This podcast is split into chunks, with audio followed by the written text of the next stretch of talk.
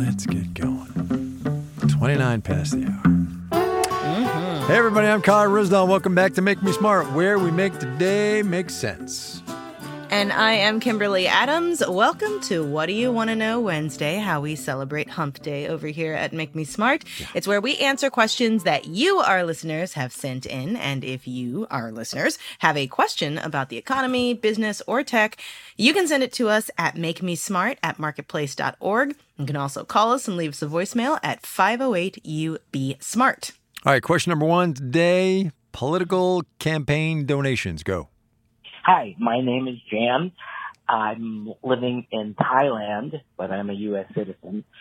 And I am curious to know if it makes any difference at all right now about donating money to a political candidate or a particular party.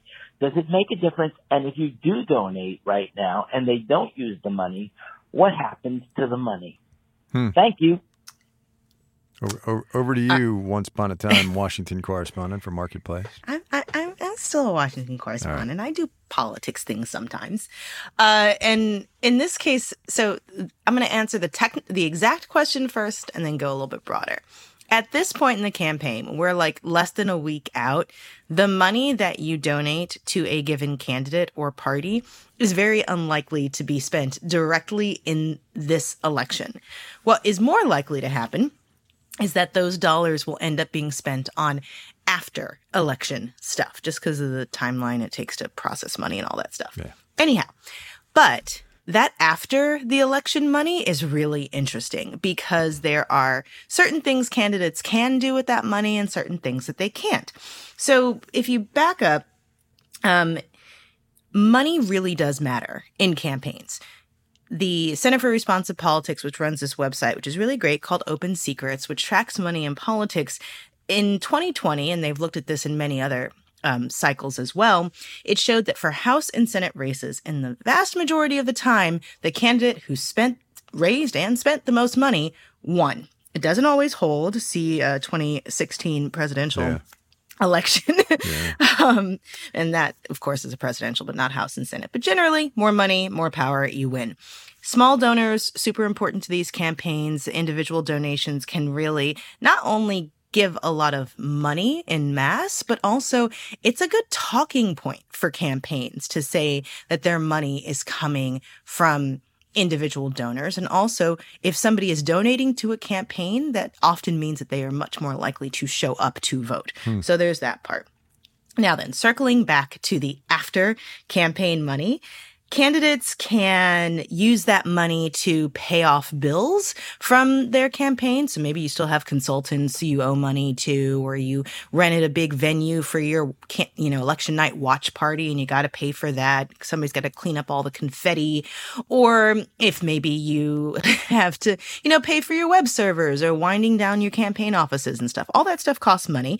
Also, the Supreme Court um, back in May lifted some of the limits on how campaigns could use the money after elections to pay themselves back for personal loans that they made into their campaign. We talked about that here on the show. And a lot of times candidates will hold on to that cash to save it for their next campaign. Or maybe they were running for president and didn't make it past the primary, so they use the money for their Senate campaign, or vice versa. They have leftover money from a Senate campaign and use it to run for president. Or if you're like former President Trump, you convert the money into a PAC, that a political action committee, and you keep raising money and you can spend that money pretty much however you want. Um, but uh, CBS News did a breakdown on what happened to the extra campaign cash raised following the primaries in 2020, and we're going to link to that on our website. Yeah, it's campaign cash. It's endlessly fascinating, endlessly so fascinating. fascinating, and and also, by the way, endlessly infuriating. Could I, if I could just editorialize for about two seconds? Right? I mean, I mean, I don't think on, that's man. editorializing. I think it infuriates right. just about everybody. Yeah, that's fair. That's fair. All right, next up, Bill in New Lebanon, New York wrote in to ask When the U.S. releases oil from the strategic reserves, is it sold at market prices? If the government purchased the oil at $50 a barrel and sells it at $85 a barrel, does the government keep the difference? Well, I mean, so first of all, the Strategic Petroleum Reserve, uh, obviously in the news a lot lately because President Biden has authorized the release of many, many, many, many millions of barrels of oil uh, from the Strategic Petroleum Reserve, set up, by the way, in the 1970s after the Arab oil embargoes, if anybody uh, listening to this podcast remembers those, to be used for strategic purposes, not to editorialize one more time, to keep gas prices low. But that's a whole different thing. Um, so, look, um, government accounting is number one a shell game, right? I mean, when the government move pots of money around, it is it is um, not robbing Peter to pay Paul, but it's one pocket to another pocket. So it's it's really tricky. The short answer to the question uh, is that um, it is sold at auction, right? So. Um, um, uh, I was going to say producers, but actually producers and refiners submit bids to the SPR, to the Department of um, uh, Energy and uh, the government then accepts obviously the highest bid. Now, it also does have to, the government does have to replenish that stockpile, right? Because we've got lots and lots of extra space now in those salt caverns in Texas and Louisiana, which is where the oil is stored, um, that we have to fill back up again. And the government does wind up paying market rate for those. Um, and that becomes a challenge if they sold low and they're going to buy high, like today, oil's back up over $90 a barrel. Um, so that's kind of a challenge. So, anyway, SPR, Strategic Petroleum Reserve, not keep gas prices lower, Strategic Petroleum Reserve. Um, and uh, yeah, it can it can it can affect the government's finances, kinda, kinda. Okay, but to take the non-cynical possibility, and and yes, we we all know that it's probably linked to trying to lower gas prices. But if the original purpose was during the Arab oil mm-hmm. embargo, right now we do have sanctions against Russia. And mm-hmm. there is a, you know, military national security interest in not getting oil and natural gas from certain parts of the world. Doesn't that kind of fall into the same category? Well, yeah, except for a couple of things. Number one, oil is a globally traded commodity, right? And we operate on the extreme fringes of viability. We produce about 100 million barrels of oil a day in the global economy. We use about 100 million barrels a day in the global economy. So it's really, really, really thin, those margins. So mm-hmm. what, what Biden is doing here is not adding any extra right? He's meeting the capacity that we need. Also, let's remember that uh, it was about um, becoming energy independent. It wasn't about gas prices. It was about not having to rely on Arab nations and Gulf nations and now today OPEC plus to meet our oil supplies. So I guess nominally, sure, you could say that it is strategically in our interest to release it right now so we're not dependent on those guys, but really it's about gas prices. Hmm. Yeah. Okay. I mean, I mean it kind of is, right? Uh, especially now in, in, you know a midterm that, that the, the, that the, the president's midterms. getting whacked on inflation about it, and of course the, the even though gas prices are lower than they used to be a number of months ago, um, that's what he's getting beat up about because you see those every time you're driving down the road in you know eight inch highlighters. Um, yep. So anyway, uh, okay. So there was a news item last week uh, about Meta uh, which I think we just don't even have to say is the parent company of Facebook anymore. I think everybody gets that. I don't think so. Uh, yeah. Meta had to pay an almost $25 million fine for violating campaign finance disclosure laws. Lots of campaign money on the program today. Here we go. Hi, Make Me Smart crew. This is Peyton in Rochester, New York. Hi, Peyton. So, my question Why is the U.S. so bad at punishing corporations for breaking the law? And why are the fines always so laughably or maybe uh, heartbreakingly small. Thanks for making me smart. Mm-hmm. Only in this context would we talk about twenty-five yeah. million dollars yeah. as heartbreakingly small. Um, but to recap, last week there's a judge in Washington state that fined Meta the 25 million, 24.7 million for repeatedly and intentionally, according to the verdict, breaking the state's political uh, ad transparency law. It's believed to be one of the largest penalties of its kind in U.S. history. Um, and, you know, I'm sure we're going to link to some coverage about that. Um, the Attorney General's office had also sued Meta, Meta in 2018 for breaking the same law, which is one of the reasons why they said you're still doing it intentionally in such mm-hmm. a big mm-hmm. number.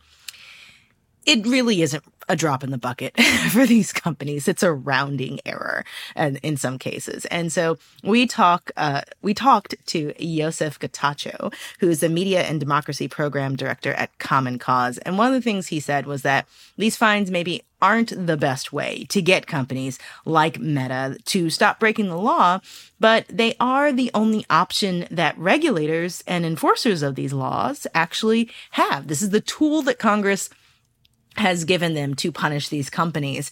And he said that fines are sometimes seen as the cost of doing business. Mm-hmm. So for Facebook or Meta, you know, if you're sitting there and you're looking at your numbers and thinking about how much it's going to cost you to develop whatever program you need to or lay down whatever infrastructure is necessary and the time it's going to take you and you know the air quote hassle to come up with a system to block these political ads layer that on top of the revenue that you're going to lose maybe they're just like eh 25 million not so bad. It's worth it. And you know, um, he brought up how the FTC fined Facebook $5 billion in 2019 for user privacy issues, and the company's stock actually went up after that because, you know, the markets are like, oh, great, you solved that problem, moving on. And so there's probably other strategies that would work better, like enforcement strategies, like court orders that actually force a company to change its behavior, or, you know, maybe even personal liabilities for executives that would, uh, you know, maybe bring some people to actually be held accountable for the things that the mm-hmm. companies they run mm-hmm. do. But good luck getting that through Congress. For sure, for sure. Uh, yeah. Should we just go right to the last one here? Let's go right to the last one. Yeah, let's okay. do it. Let's right. do it. Let go me ahead. scroll yeah. down. Oh, right. the other day, Kai, you mentioned that you're selling your minivan to get an electric vehicle, and Graham in Ann Arbor wrote in to ask, "Can you walk us through how you're choosing and what brand and model you're planning on getting? Yeah, so it's it's time, you know, with the kids basically gone, right? We've got one out of four children still in the house. We just don't need a minivan anymore. And it makes no sense for me to be driving around in this big cavernous cavernous thing. And also, as I think I said the other day, it cost me $108 to fill up, and I'm just like I'm not doing that anymore. So, we are going to buy an EV. I did a bunch of research. I uh, went online and checked out, you know, Car and Driver and um, a bunch of the automotive um, experts. I read up on Dan Neil in the Wall Street Journal. He's uh, a former marketplace uh, contributor, also really knowledgeable about cars, um, and did a bunch of reading and landed. And, and here's what I was looking for I was looking for range. I was looking for um, charge chargeability, which is to say how fast it can take a charge, which is a function of a whole lot of different things. By the way, there's a whole like language you have to learn, and there's a bunch of things you have to learn with an EV, which I didn't really think about. Um, but but anyway, but that comes into comes into it. Um, cost was a factor, and also, you know, I we don't need a minivan, but we need we want a little bit of room, right? Throw some bags in the back, or a dog or two, or you know, whatever. Um, so we came down on uh, a Hyundai Ioniq Five. Uh, we're pretty excited about it, uh, and it should be here in a couple of weeks. So that's that's kind of what I did. Is it big enough for your mountain bike, or do you have a bike rack? It I have a bike rack. It actually the the car the specific car we're getting comes with a tow hitch on it, and we're gonna I'm gonna buy mm. a bike rack that fits in there. Yeah. Oh, yeah. cool. Yeah, I'm pretty excited oh. about it. I'm pretty excited about it. Good luck. Thank I you. you have fun Thank with you. it. So, so here's what Bridget wants to know, and, and Marissa, I imagine. Um, how did you think about buying a motorcycle? Oh, um, which goes way so back, right? I mean, you've had that motorcycle. It goes way time. back. Yeah. yeah. I started riding a scooter when I was in Egypt. Oh, so I, I, got my motorcycle license before I moved to Egypt the most recent time in 2012 because I figured I'd probably want to get around that way because traffic is awful. But I ended up getting a scooter and it was like a 300cc scooter in Egypt just because I'm gear shifting is not my strong point. Mm. I'm not really great at it. And so I had my scooter in Egypt and then sold it before I left.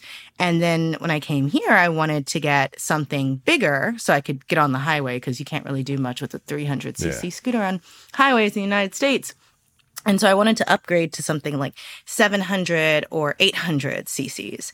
And I ended up finding a used bike on Craigslist oh. that was really reasonably priced. And it's a um, Honda CTX 700 and it has something called dual clutch transmission, which means it can operate and either a manual or automatic mode, which means that if I don't want to, I don't have to gear shift. And so it looks like a real motorcycle. It is a real motorcycle, but I can ride it like a scooter. Sorry, I'm, I'm Googling the image now. Look at this Honda CTX 700.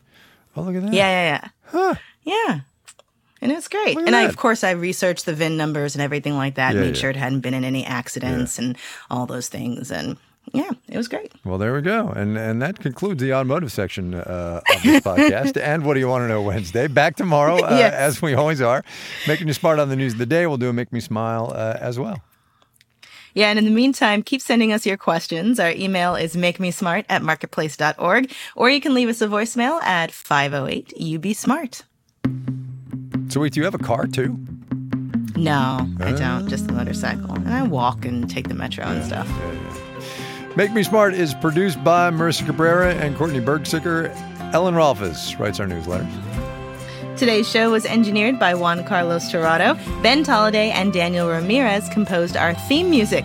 Bridget Bodnar is working on the new season of Million Bazillion right now, but she's still around. Donna Tam is the director of On Demand. For, For now. Anyway, yeah. dun, dun, dun. Dun, dun, dun. We all want to be our best selves, but it can be an expensive journey. From experimenting with alternative medicine, I was working with a natural, holistic nutritionist and never really thought about the cost. To splurging on fast fashion. I was spending like all my tips. I was definitely spending like $200 a week. I'm Reema Khrais, host of Marketplace's This Is Uncomfortable this season, we explore the cost of self care and the real motivations behind our spending choices. Listen to This Is Uncomfortable wherever you get your podcasts.